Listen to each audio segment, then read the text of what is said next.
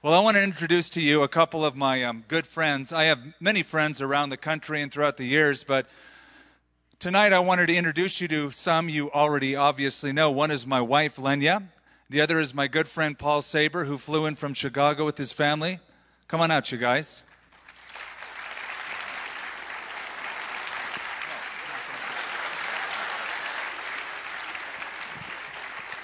And uh, by phone, we have Gino Geraci. And Gino is a pastor up in the Denver area. And Gino, can you hear me? I can. Great. And your face is on the screen. There it is. And you know what? I'm watching. I just turned it off, but because I didn't want to get any feedback. But I'm watching you on lineonline.net. Excellent. Okay, Gino, I want to ask you a question. You and I grew up together. I think I was 15 and you were 14 when I first met you. You think that's about right? I think that's about right. It was a track meet, and didn't you take first place? I did. Never forgiven you for that, but let's go on. Um, as a pastor of a church in Denver, you have all sorts of people that come in that are looking for something. Sometimes it's fellowship, sometimes it's a hug, friendship, whatever. But there are some who come as spectators and want to slip out quickly and don't want to integrate with anyone. What do you tell people like that? How do you get people in a church like yours to make friends? You know, Skip, I, I missed the last part of what you said. For whatever reason, you cut out like like towards the, the last half of the uh, uh, the question. Could you kind of repeat it? Yeah. How do you in your church help people make friends with one another? Some who who may not necessarily want that when they come in. How do you integrate them into fellowship? Well, you know, uh, it's something that you've said over and over again, and and uh, that we've talked about when I was in Albuquerque, and that is, in order to make friends, you must first be a friend. In other words, it's it's helping people to understand that friendship is a two-way street. That it's okay for you to initiate relationship, and but we we'll, we try to facilitate that. We make small groups available. We make kinship groups available, but we also try to remain sensitive to people's circumstances, whether they're young or old or single or new to the area. We try to we, we try to find an appropriate place where they're going to be the most comfortable. Right. You know, um, you and I uh, grew up as friends on the wrong side of of uh, the kingdom. Let's put it that way. Yes, we were unbelievers. We were unsaved. That's right. And then we came to Christ, and and the story is you you received the Lord. I was very angry because you preached to me. Yes. Uh, the day after we smoked marijuana together. Yes. And so I thought, come on, something's wrong here. Here's a guy who just yesterday was uh, rolling joints, and now you're telling me that I need to get saved. And uh, yet, through all of that, God has been faithful and uh, restored the, the years the cankerworm has destroyed.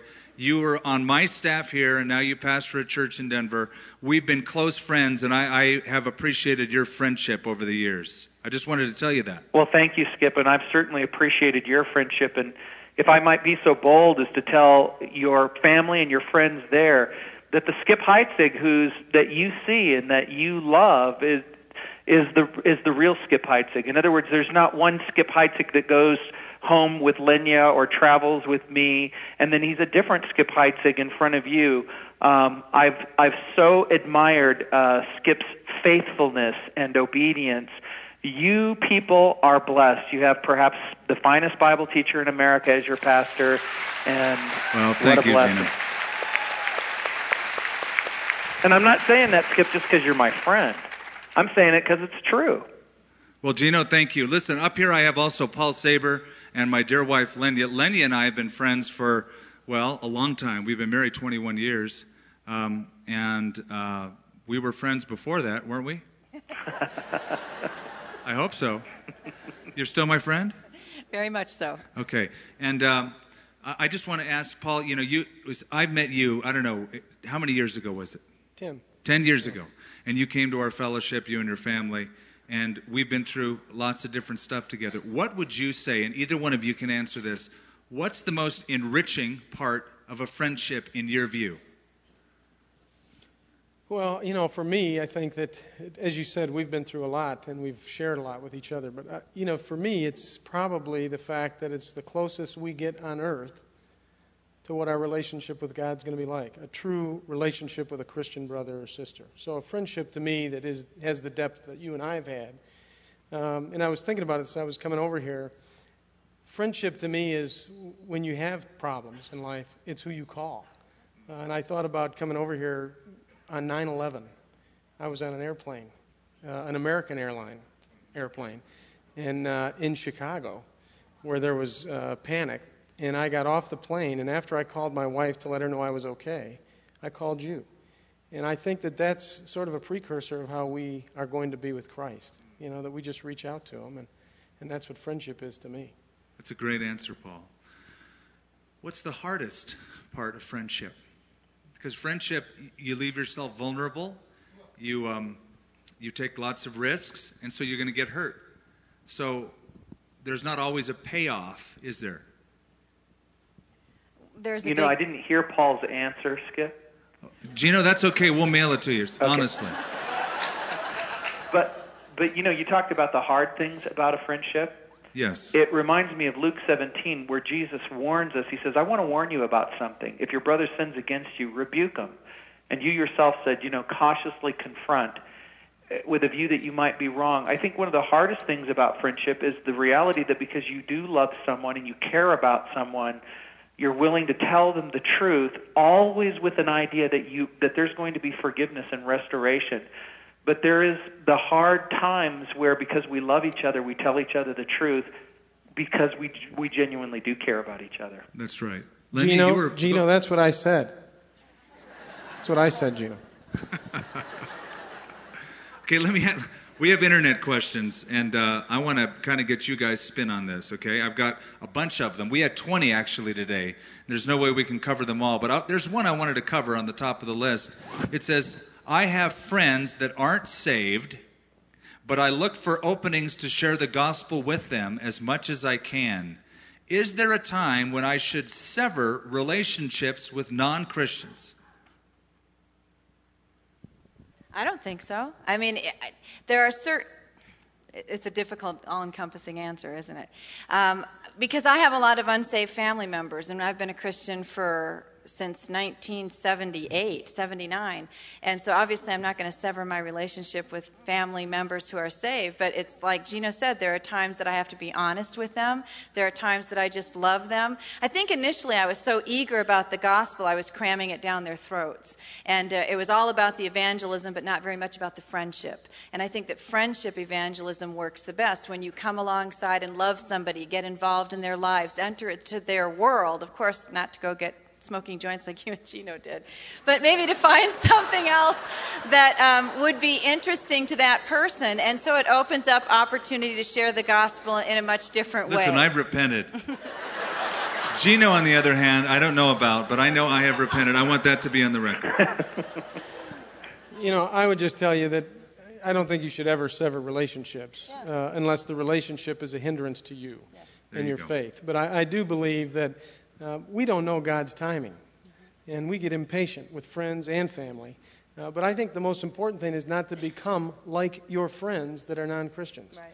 Uh, it's more important that they see in you Christ. Right. And as they see that, you know, it might take a year, it might take 15 years, it may take 20 years. Right. I, have met people that I've been friends with for years um, that have come to know the Lord that I did not bring to the Lord. Mm-hmm. But 20 years later, they've come to know the Lord. Right, that's when the seed develops. And you know, that's a scriptural principle. Paul said in 1 Corinthians 5 When I wrote to you and I told you not to keep company with immoral people, I didn't mean immoral people from this world or of this world, or otherwise you'd have to go out of the world. I meant, he said, people who claim that they are Christians and live an immoral lifestyle. That's where the severing begins.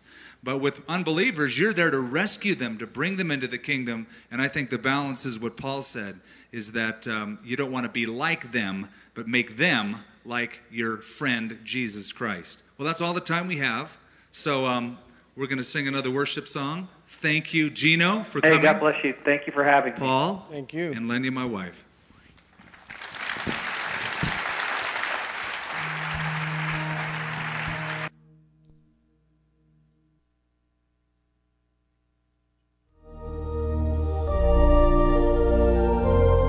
Imagine for a moment what life would be like without friendships.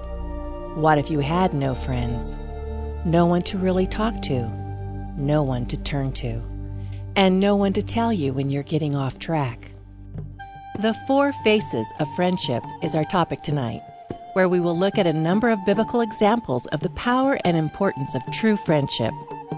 We'll focus on the deep bond that existed between David and Jonathan and examine how we can cultivate our own friendships. Outside of your immediate family, consider the relationships in your life. How can you be a better friend to others? What can you do to deepen and make your current relationships more meaningful? And if your life is lacking friendships, are you willing to give yourself away and show true friendship to others, regardless of what you receive in return? With these thoughts in view, let's turn to 1 Samuel chapter 18 and look at the four faces of friendship, line on line. 1 Samuel 18. One of the greatest words in any any language would be to call somebody else a friend. But you can't use that term lightly. Because a friend is one of your most valuable assets. To call somebody a friend involves something. It means, as we already mentioned, you're going to take risks. You're going to lay your heart bare. You'll be vulnerable. Which all translates into you're going to get hurt somewhere along the line in that relationship. Anytime there is love, there is going to be pain. Anytime there's friendship, there's going to be risk. Now, before we move on, there was a question that we got on the internet that I wanted to share, sort of along this line. It says, What should our response be when another Christian rejects our friendship? What should our response be when another Christian rejects our friendship?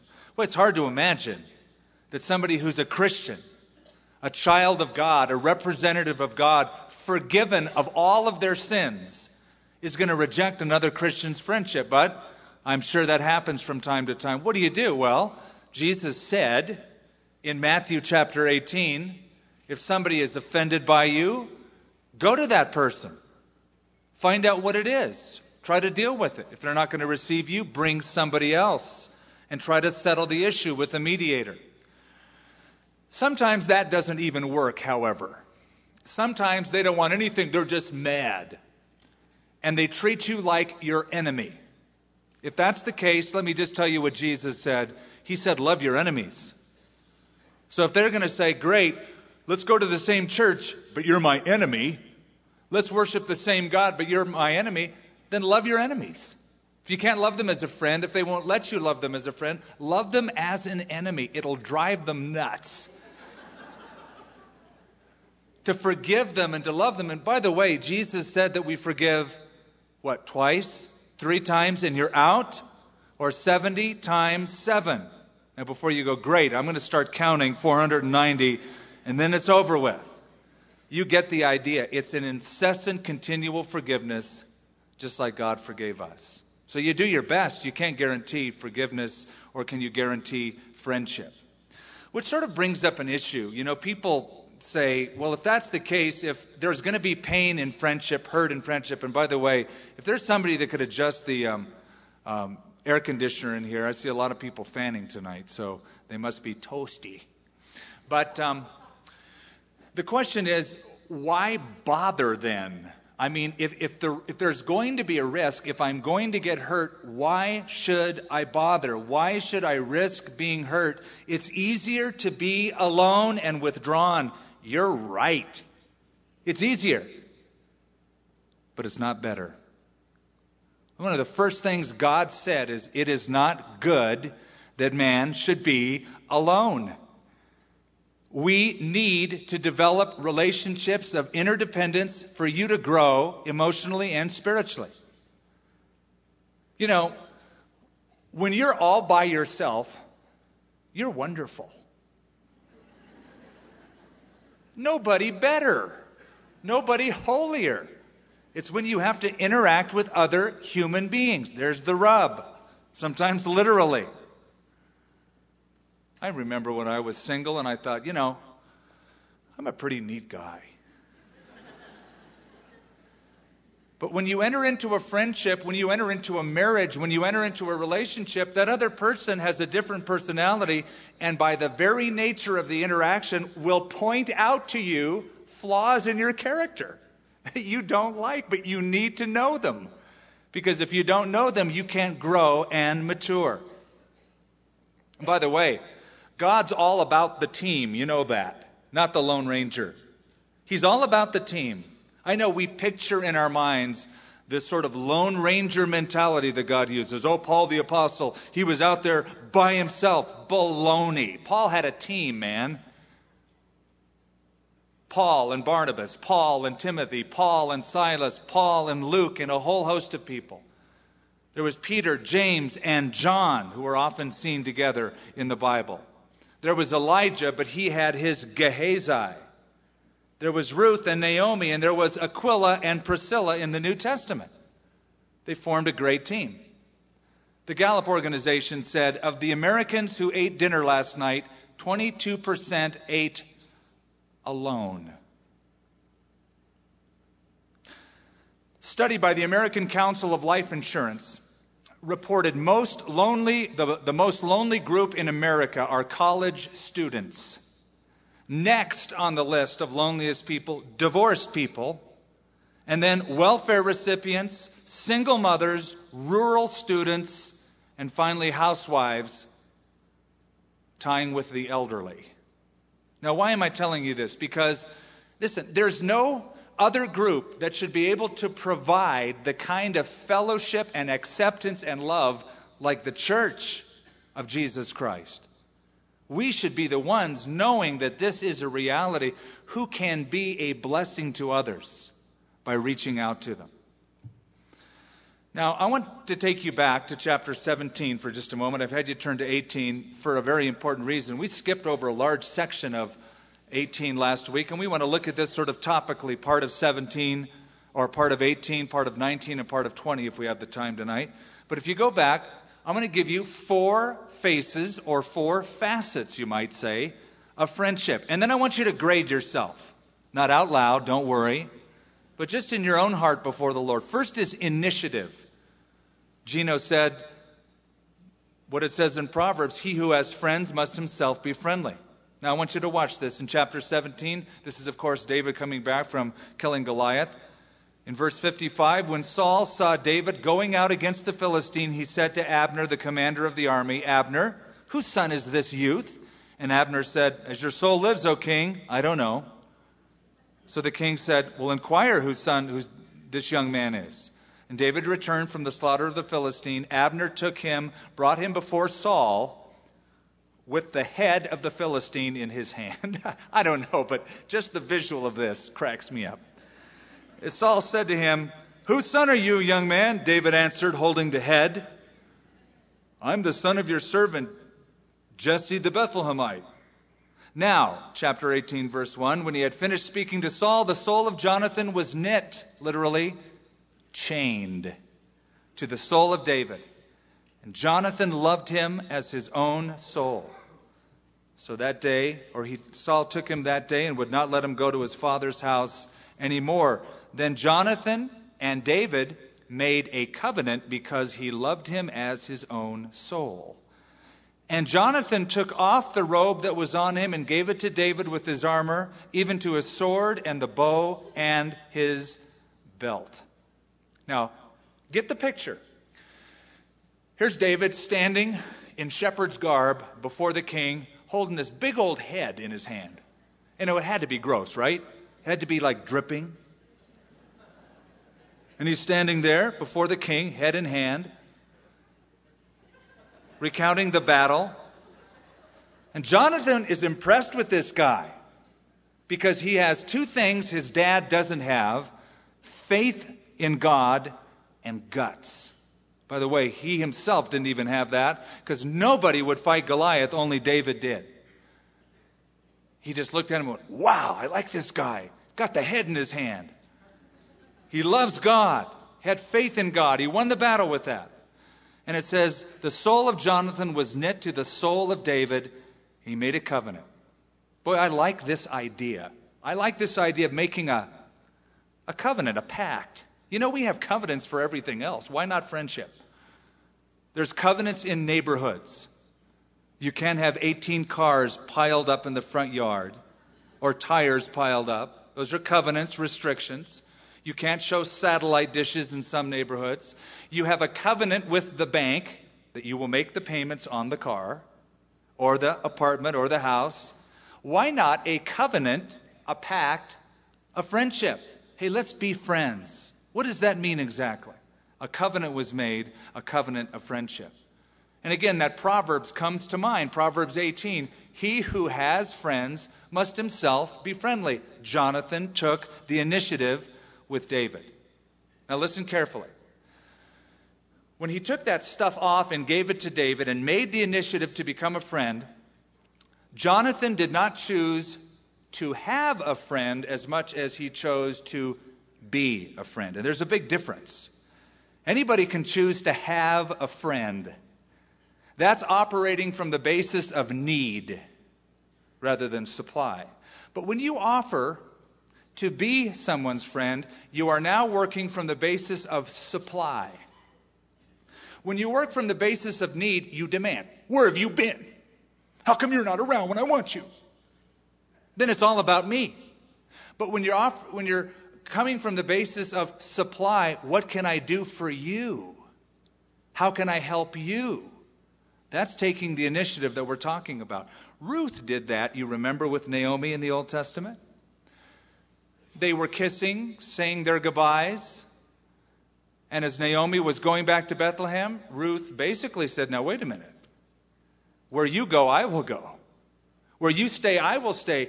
Your people will be my people. Your God will be my God. And that forged a lifelong friendship. And I think that when people see your initiative, that you're willing to take a risk, step out, invest yourself, they're going to respond to that. Now you might be thinking, well, that's just not me. I, am just, I'm shy. You know what? Probably five eighths, nine tenths of the people sitting around you right now are the same way. Somebody's got to make contact and take the initiative. And so, step number one, he took the initiative. Now, the opposite is also true that a person who is not a friendly person, who withdraws, is not going to have many friends. You know, you can come to church every week or fellowship group or anywhere and just go, okay, I'm standing around and I've been here like for 15 minutes and nobody's come up to be my friend. Hey, cop a clue. It's probably not going to happen. You take the initiative. And if you don't, you're going to be a lonely person. And let me warn you if you isolate yourself, it's very dangerous it's not according to God's plan. He didn't design you that way. It's not good for somebody to be alone. It also says in Proverbs 18 a man who isolates himself seeks his own desire and rages against all wise judgment. Did you know that in World War II, the enemy of America, at that time, the Germans, conducted several experiments to find out what is the best way to extract information from the American enemies that we capture. They discovered solitary confinement was the most effective tool in getting a person to talk. They had been so isolated, they yearned for some kind of communication, even if that means I tell you secrets. To get a response from you, they were willing to do it. So we have to be careful. We need fellowship because we can become easy prey for our enemy, the devil to get to us, cause us to compromise and abandon our values. And again, no one should be able to provide fellowship as well as the Christian church. So, number one, initiative. Number two, the second facet or face, if you will, of friendship is encouragement. Encouragement. You have to maintain a relationship, you have to oil it, you know? Otherwise, it gets a little squeaky. The hinges, ah, ah, ah. You got to do something more than just shake a hand or introduce yourself. You want to follow up. Now look at verse 4. Jonathan took off the robe that was on him, gave it to David with the armor, even to his sword and bow and his belt. So David went out wherever Saul sent him and behaved wisely. And Saul set him over the men of war, and he was accepted in the sight of all the people and also in the sight of Saul's servants. There's David. He's in a simple shepherd's garb, probably the skirt of his robe pulled up, tied up a little bit under the belt, his sash, because he was, after all, fighting Goliath. Very simple. A covenant was made between Jonathan and David. Then Jonathan gives something to him that is very precious. In essence, he's saying, I know you're called of God. I know about the anointing that happened with Samuel. I know that you're next to be king on the throne. I know it's not me, even though dynastically I should be the next after my father. But David, you demand, man. You're him. Here, you take the armor. You take the sword. You take the royal robe. After all, you're the hero. You won the battle. You deserve these things. It was an acknowledgement, a recognition, an encouragement that he was the one that God had chosen. And friendship is maintained by the oil of encouragement. Here it's seen in giving. Wherever love is present, there has to be giving. Because when you love someone, you look for ways to please that person, to help that person. You want to give of yourself. For God so loved the world that he what?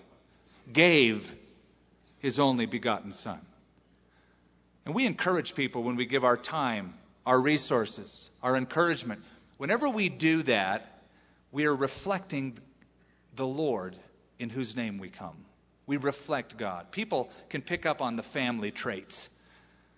You may have heard about a little boy who was standing in front of a supermarket, or excuse me, a, a big um, department store in a big city in the middle of wintertime. He had no shoes on, and he has little feet out by the grate, warming his feet, trying to get his toes warm. No socks, no shoes. And a woman came by, going in to shop, and she said, Little boy, you telling me you have no shoes on, or did you just take them off to play? He goes, I don't have any shoes. So she went inside and bought him three or four pairs of shoes, socks, and gave it to him.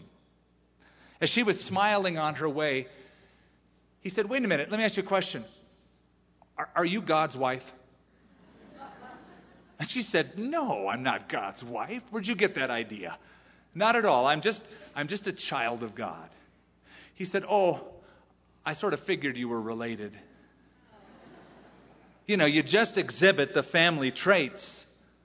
God loved, He gave. This woman also gave. Now, this episode we're reading is a, is a happy time. David just slew Goliath. Uh, the people are rejoicing. Songs are being sung. Saul's happy at this moment. Jonathan is happy. David is happy. But it won't always be like this. And friendships aren't always like that. There will be some deep dips for David and Jonathan. Their friendship will be tested. And at the darkest times, which you will come to see in the next few chapters, there is Jonathan to encourage him, to strengthen him. Listen, where would David be without Jonathan? Disconnected. That's where he'd be. He'd be disconnected. Think how far somebody would go if you were to be the one to bring them encouragement. Think how far in life God could push someone, God could use someone, if you were the instrument, perhaps. Two people come to my mind, many come to my mind, but I'm going to give you two examples of somebody who really was responsible for me being here. One was Paul Smith. He is Chuck Smith's younger brother by one year. Now, both of them were like mentors to me, but Paul, in particular, was an encourager. You can do this, man. God's called you. I know He has.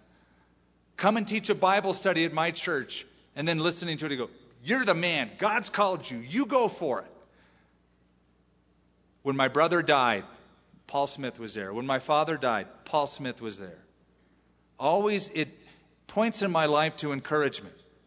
And then uh, another fellow by the name of Jack Stevens. He's come and spoken here a couple of different times, but he was an encouragement to me when I moved to New Mexico. I didn't know if I should come here or not. I wrestled with it. As soon as I was getting ready to come and I put all my belongings here, got here to Albuquerque, a check for $1,000 came in the mail from a church in California of which Jack was the pastor of. A simple note We believe in what God is going to do through you. Use this as you feel led.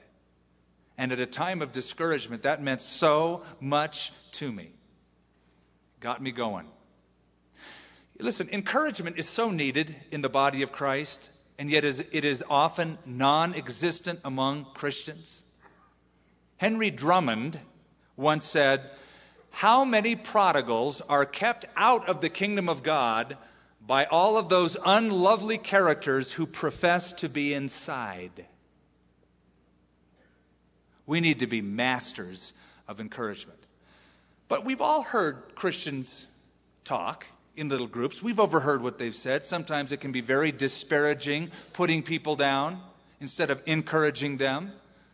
But the Bible tells us in Hebrews chapter 3 encourage one another daily. And even more as you see the day approaching. Encourage one another daily. So that's our task. That's what we're called to do to initiate, to encourage, to go out on a limb, you might say. Hey, how about a pat on the back? It's a lot better than the kick in the pants. It'll go a lot further. Doing a great job. God bless you. I love you. Thank you.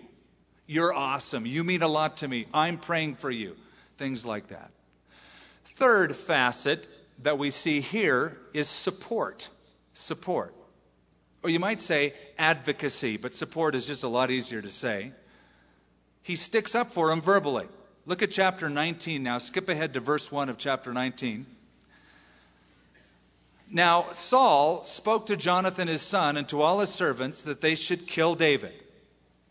But Jonathan, Saul's son, delighted greatly in David. Jonathan told David, saying, My father seeks to kill you. Therefore, please be on your guard until morning and stay in a secret place and hide. And I will go out and stand beside my father in the field where you are. I will speak with my father about you, and what I observe, I will tell you. Saul is bent on David's destruction. He is Mr. Schizophrenic, we see throughout his life. He says, I'm going to kill David. He'll be dissuaded here okay, you're right, I won't kill him. Next chapter, I'm killing him. Later on, David himself will dissuade him. I'm sorry, David, I love you. Next chapter, I'm going to kill him. He's like nutso. And his son puts his life on the line for him, sticks up for him, talks to his dad. His father, Saul, persuades the entire army that David is the enemy. But Jonathan doesn't buy it because it says Jonathan delighted greatly in David. Or a better translation, he prized him. He prized him immensely. You know, there are many, let's call them fair weathered friends. They're around you when you can do something for them. It's amazing how these people just seem to pop up in certain people's lives. I've noticed that with people who are wealthy they have a lot of financial wherewithal to offer someone. And all of a sudden, friends pop up out of nowhere. Hi, friend. How are you? I've been praying for you lately. oh, by the way, I sort of have a need, but listen, just, just for you to pray about. Howard Hendricks Dallas Theological Seminary was acting as a chaplain for the Dallas Cowboys. In the locker room, when one of the Dallas Cowboys had his head down in his hands, and he said, You know, chaplain, I can't tell the difference from my friends and my enemies. He had just gotten swindled out of $75,000. He goes, I can't tell my friends from my enemies. I wish there was somebody out there who loved me and accepted me, not for my name or my number, but just for me. Jonathan was next in line to be the king. He had everything to lose, and he was willing to lose it and stand up for David. We see it all the way through his life. Verse 4 Jonathan spoke well of David to Saul, his father. And he said, Let not the king sin against his servant, against David, because he has not sinned against you, and because his works have been very good towards you.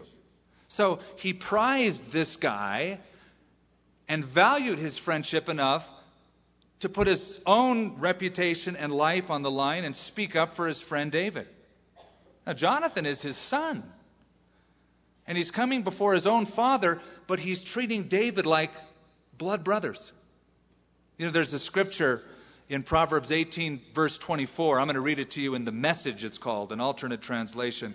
Friends come and friends go, but a true friend sticks by you like family.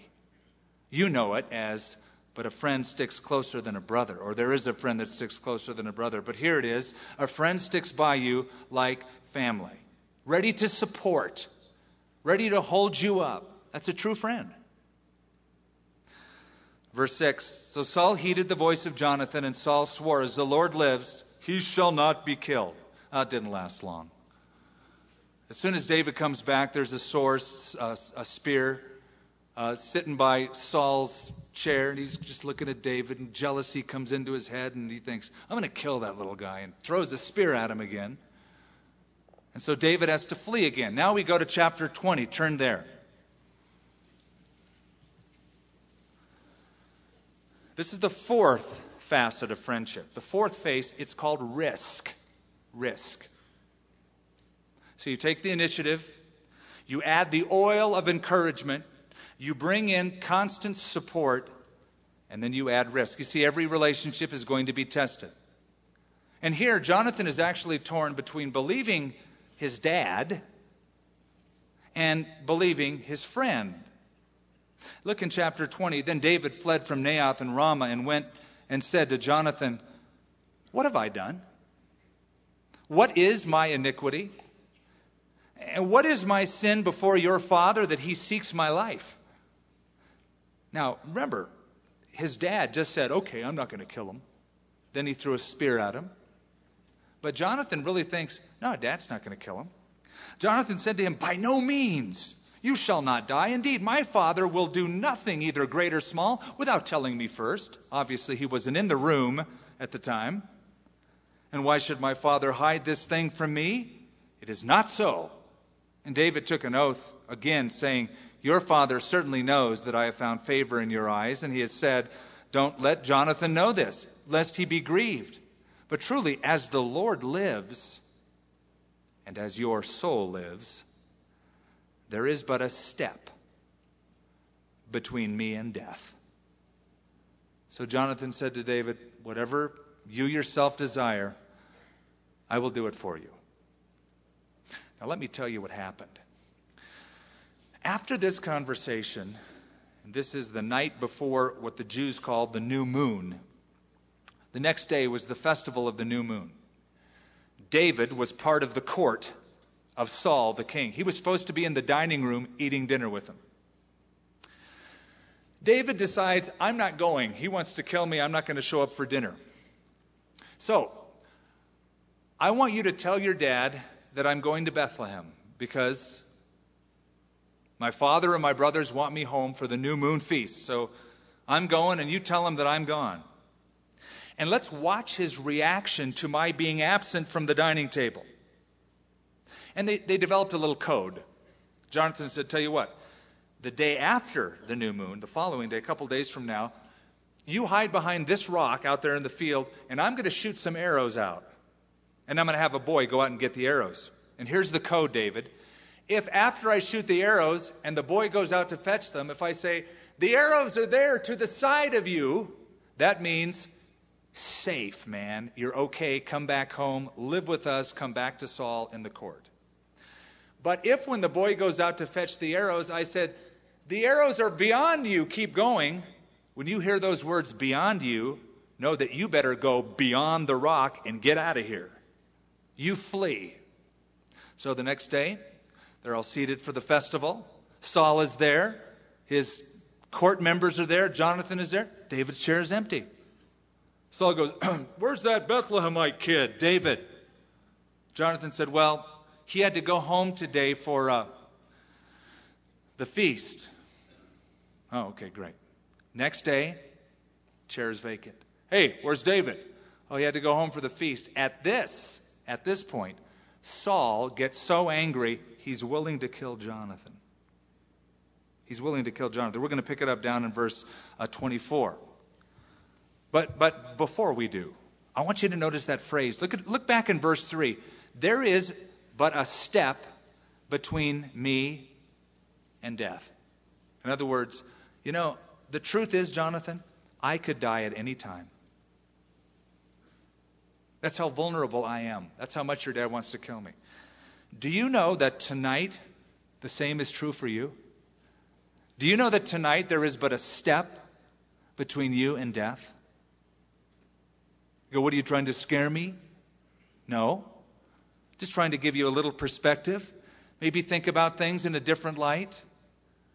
I've watched a lot of people die over the years. I've been in hospitals and watched them take their last breath. I've been with family members who said, I wish we could have talked before he died or she died. I love you. I wish I could have told you that personally, but they're gone. And I've watched people die without Christ. I've watched people that I love personally and thought, oh, they're going to be around for a long time, die suddenly.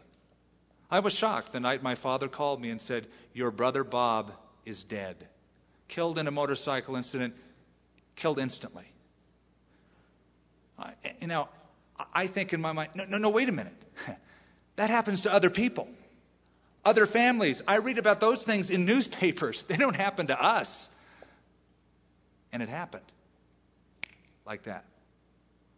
I remember vividly the night I talked to my mother when my dad died. Instantly. We didn't think anything would come of this soon. Instantly. We probably average about one funeral a week at Calvary. So we're familiar that there's a step between you and death. As true as that is, there is a step between you and life. One step between you and life. How do you get to God? 12 steps? One. 14 steps? One. One step. It's the step of faith and repentance combined. It's where you say, I believe that Jesus Christ is the Lord. Personally, I'm going to receive him by faith. I'm going to take that step and come to him. Now, that includes repentance, that you acknowledge that you're a sinner and that you're under the judgment of God if you were to die without Christ. And if you were to stand before God in your own sins, you won't go to heaven which causes you to be aware of your need for a Savior. And you recognize that and you believe that, that act of faith and knowledge of your sin and your need for Christ, you ask Him to be your Lord and Savior. There's a step between you and life. I was in a hospital room a few years ago with a man I had recently met. He was from Cuba originally. His father was the defense minister for Fidel Castro. This man that I was visiting in the hospital had a plot to assassinate Castro, he and his brothers. I knew this because I spoke with his friend growing up, Franklin Graham, and his mother, who grew up with Mrs. Graham. And Ruth Graham called me and said, Would you visit him? And I talked to the local DEA and FBI, and they said, Stay away from him. He's hunted. We want him. We're going to arrest him. When he developed cancer, I went to him and shared Christ. It's what I do, it's what I believe passionately. He went, Yeah, yeah. Not interested. Been religious, been there, done that. Don't want him, don't want it. Bye bye.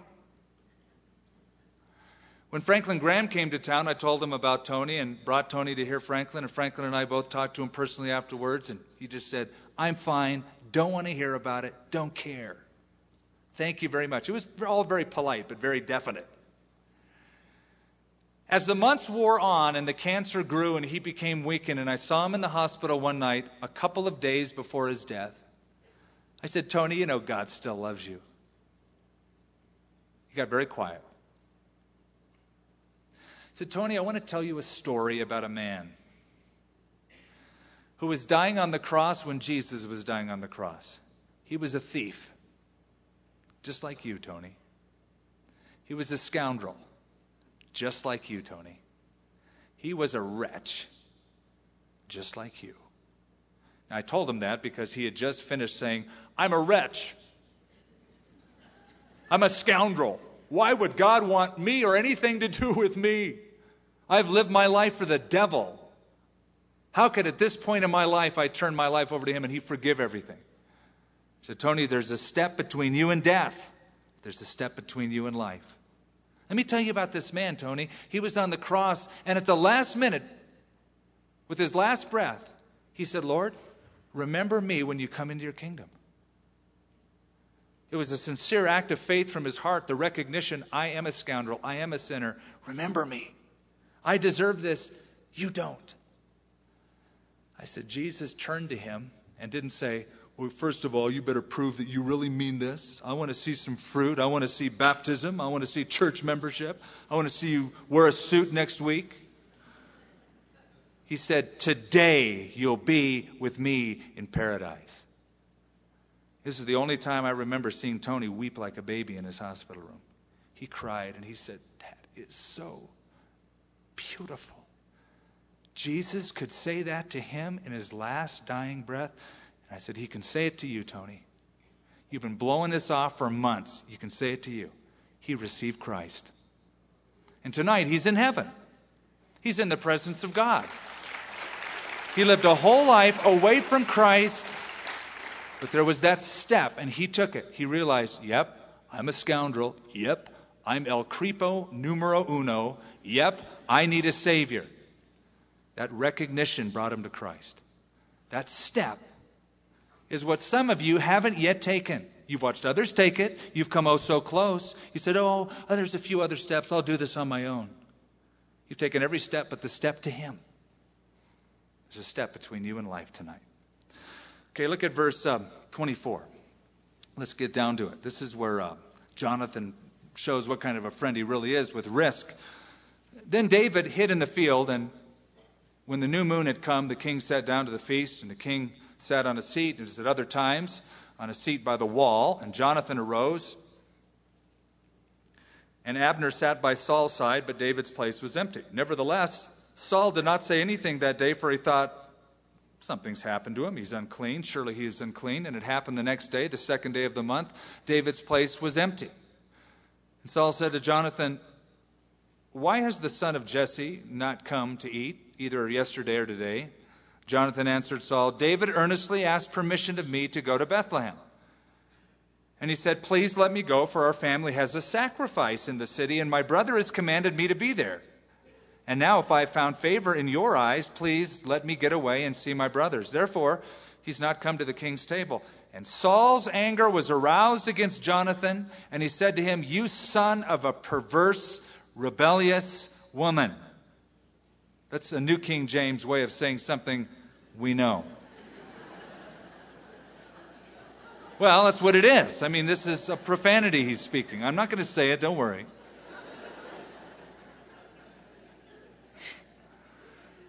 What? I mean, it's, it's there.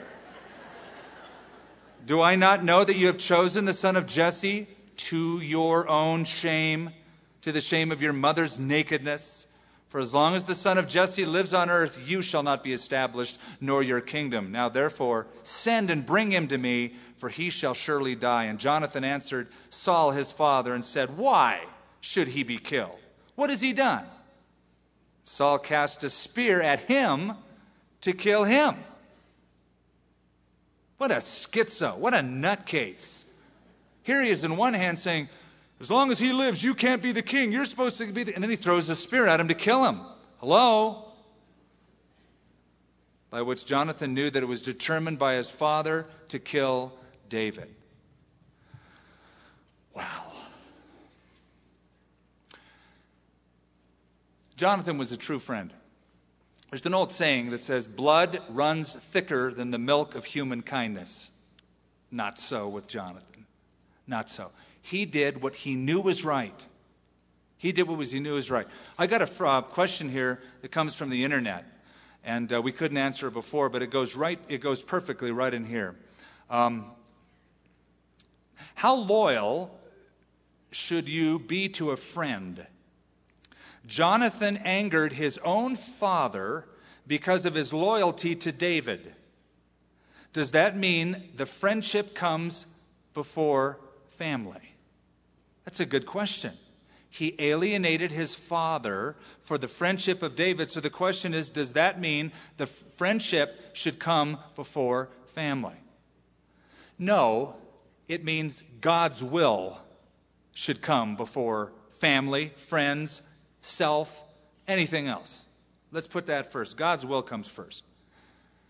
The question, should your friend or your family, which is it, which comes first, isn't the issue.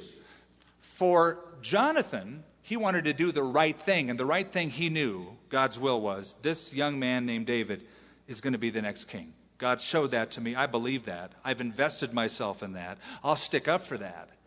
That's God's will.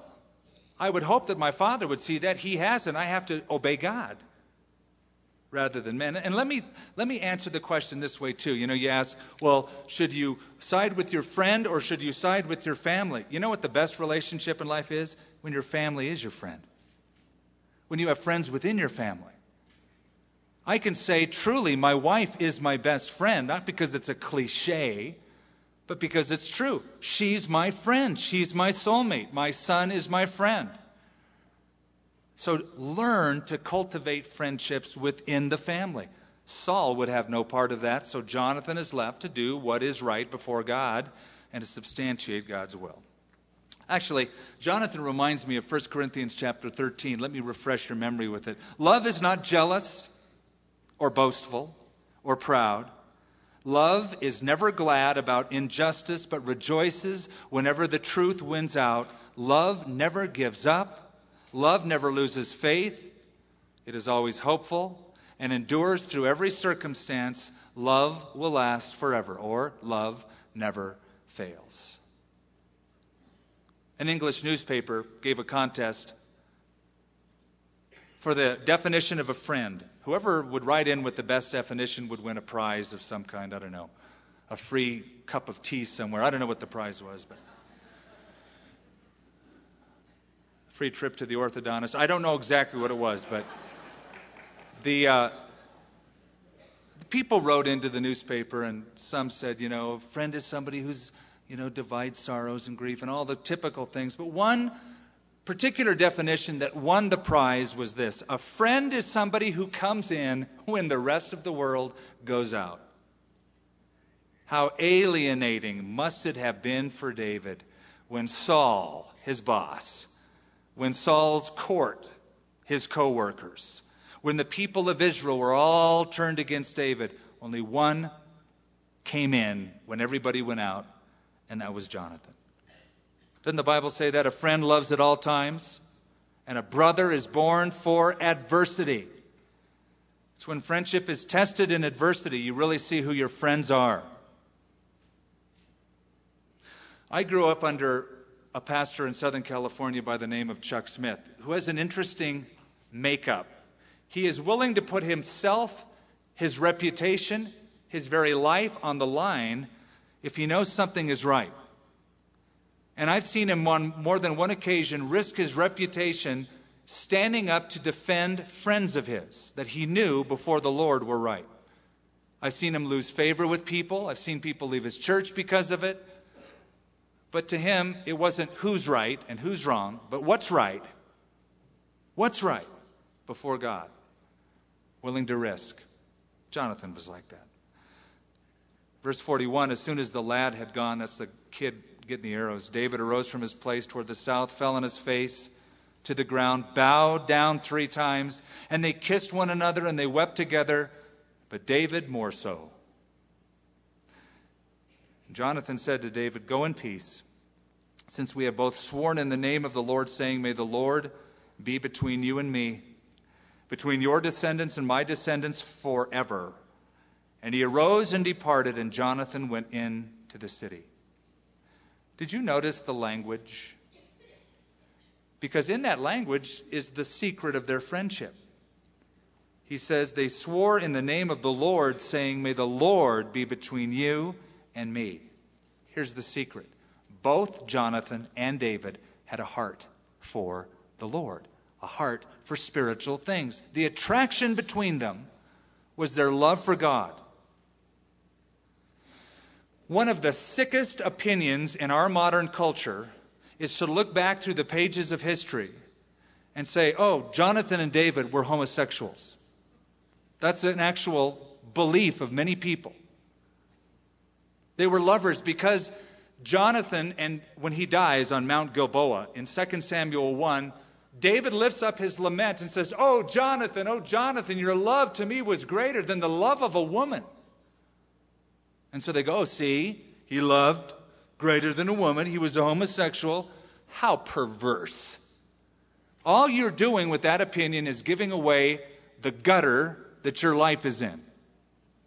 You know, there's people that have gutter minds, and every thought goes into the gutter. And that kind of an opinion is just a personal commentary on a twisted mind. No, Jonathan loved David like God told him to love David. Love your neighbor as yourself. Jonathan, it shows, had no relationship at that time. We don't know if he was married at the time. The idea is that you're such a friend to me, you're such a soulmate to me. And without the benefit of a wife in his life at that time, they just developed a bond of friendship where they shared their innermost being, their hearts with each other, loving the neighbor as oneself. They both loved God, and that was the attraction. Well, that's the close of our study tonight. We've sort of looked at chapter 20, going back to chapter 17, 18, 19, and into 20 to look at David and Jonathan because last week we looked at Saul and David. This is now Jonathan and David. And let me just say, this is part one. When we get into chapter 23, we see part two of their friendship. And we'll pick up a few more facets. But let me just sort of close with two thoughts I want you to walk away with. Number one, make sure your best friend is Jesus.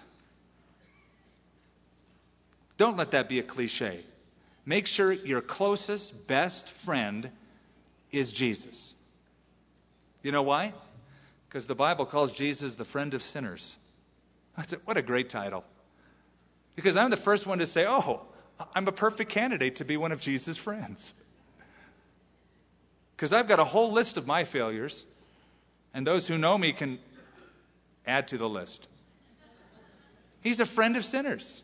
Make sure your best friendship is with him. Number two, develop friendships. You take the initiative to develop friendships using these principles, being the first one, initiative, and then go and encourage, support, and even to the point of risk. You might say, Well, nobody's interested in me. I wish I had a Jonathan. Hey, why don't you be a Jonathan? Why don't you operate from the basis of supply?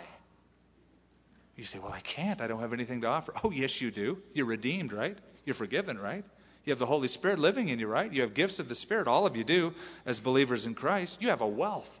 In fact, when you go take the risk and take the step to be a Jonathan to somebody, that's when you'll watch your life really open up. You'll watch it open up, it'll blossom then. And let me just have one final word to men.